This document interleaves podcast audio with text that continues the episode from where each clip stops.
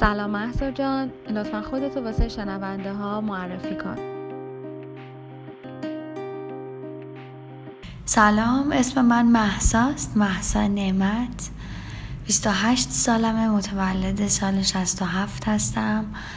تحصیلات من لیسانس مجسم سازی از دانشگاه تهرانه. ولی خب کلا تو زندگیم خیلی تحصیلاتم ربطی با کارم نداشته. محسا جون برامون بگو که چند ساله داری سفر می‌کنی؟ اهل چه جور سفرهایی هستی؟ و کلا سبک سفر کردن چیه؟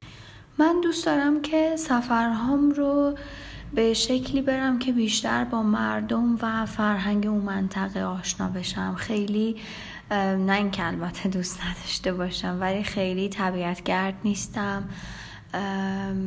و دوست دارم که بیشتر تو دل مردم برم. یکم از موزه و جاهای تاریخی به این شکل فراریم. ولی خیلی خیلی زیاد دلم می‌خواد که هر جایی که میرم خودم رو خیلی میون اون مردم احساس کنم و یاد بگیرم ازشون و فرق بین این فرهنگا رو درک کنم.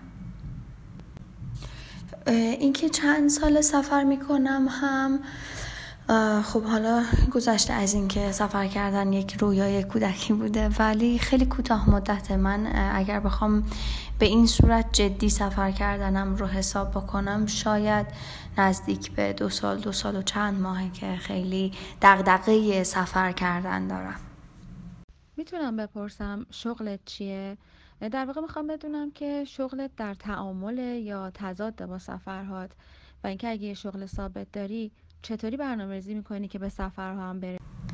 من مدیر برنامه های موسیقی هستم شغلم خیلی ربطی نداره به سفر کردن من یه خوششانسی هایی دارم از این جهت که درسته که یه مقدار شاید ممکنه که به ظاهر کار کارمندی باشه ولی خب خیلی زیاد تایمم دست خودم همکارا و رئیس خیلی مهربونی دارم که همیشه این ذوق سفر کردن منو درک کردن و خیلی راحت به اجازه سفر دادن. اجازه منظورم از نظر اینکه حالا مرخصی و این مدل چیزا.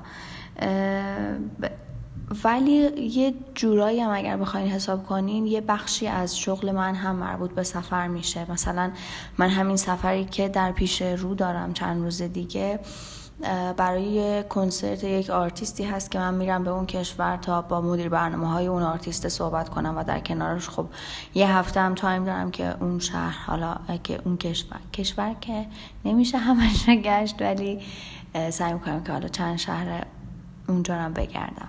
بعید می‌دونم کسی تجربه سفر کردن داشته باشه و سفر رو زندگیش تاثیرات مثبت نذاشته باشه. حتما تو همین تاثیرات مثبت رو تجربه کردی. می‌خوام اینا رو برامون تعریف بکنی. و همینطور بعضی وقتا مطمئنم دچار چالش هایی شدی. برام بگو بزرگترین چالشی که داشتی چی بوده و چطور تونستی حلش بکنی؟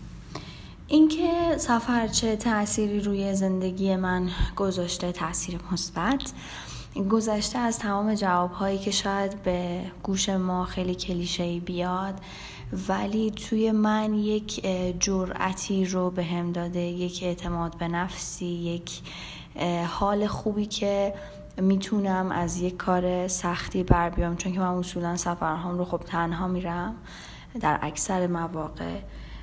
ولی فکر می‌کنم بزرگتر، بزرگترین تاثیرش همین باشه که احساس مثبت بودن احساس اینکه می‌تونی یک کار بزرگی رو هرچند سخت ولی انجام بدی. موضوع ایونت امروز چهار تا موضوع زمان و زبان و هزینه و ویزاست. اگه خاطره ای داری که فکر می‌کنی برای شنونده ها جذابه و به این موضوع مربوط میشه ممنون میشم برامون تعریف کنی. خاطره های سفر که اصولا زیاده و همشم بامزه ولی اگه بخوام یه دونه از اون بامزه هاشو بگم چون خیلی خودم توش سختی کشیدم این بود که من توی سفرم به کرواسی از یک شهری به شهر دیگه از اسپلیت به دوبروونیک اگر با اتوبوس می‌خواستم برم یه دردسری داشتم چون یه تیکه باید از بوسنی هرزگوین رد می‌شدم و خب من ویزای اونجا رو نداشتم. برای همین ترجیح دادم که با کشتی این سفر رو برم که این دردسر نباشه. من سوار کشتی که شدم از اسپلیت یه جایی رو انتخاب کردم کنار پنجره نشستم. ولی توی این پنج ساعت مسیر متوجه شدم که اشتباه نشستم. یعنی اگر من اون سمت کشتی میشستم خیلی مناظر بهتری رو می‌دیدم. و تصمیم گرفتم که برگشتن برم اونجای خوبی بشینم که یکم قشنگتر باشه. موقع برگشتن خب خیلی هم زودتر توی گرمایی من رفتم تو صف وایستادم که اول صف باشم که بتونم یه جای خوب انتخاب کنم. خلاصه بعد از ساعت ها منتظر بودن بالاخره در کشتی باز شد. من دویدم اولین نفر رفتم داخل حساب کتاب کرده بودم. رفتم یه جایی نشستم کنار پنجره که خیلی مناظر خوبی رو ببینم. یه خانمی هم بغل دست من نشستن که از چهرهشون متوجه شدم برای آسیای شرقی هستن. تا کشتی را افتاد و من اومدم که هدفونم رو در بیارم بذارم رو گوشم که از موسیقی و اون مناظر لذت ببرم. این خانم شروع کرد صحبت کردن.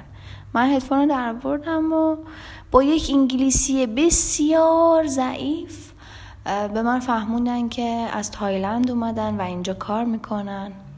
و من هی سر تکون دادم و چه خوب و منم ایرانی هم دوباره هدفونم رو گذاشتم. دوباره این خانم شروع کردن صحبت کردن. من هدفونم رو برداشتم. گفتن که آره دلم برای دخترم تنگ شده. دختر من هم سن و سال شماست. گفتم خب OK.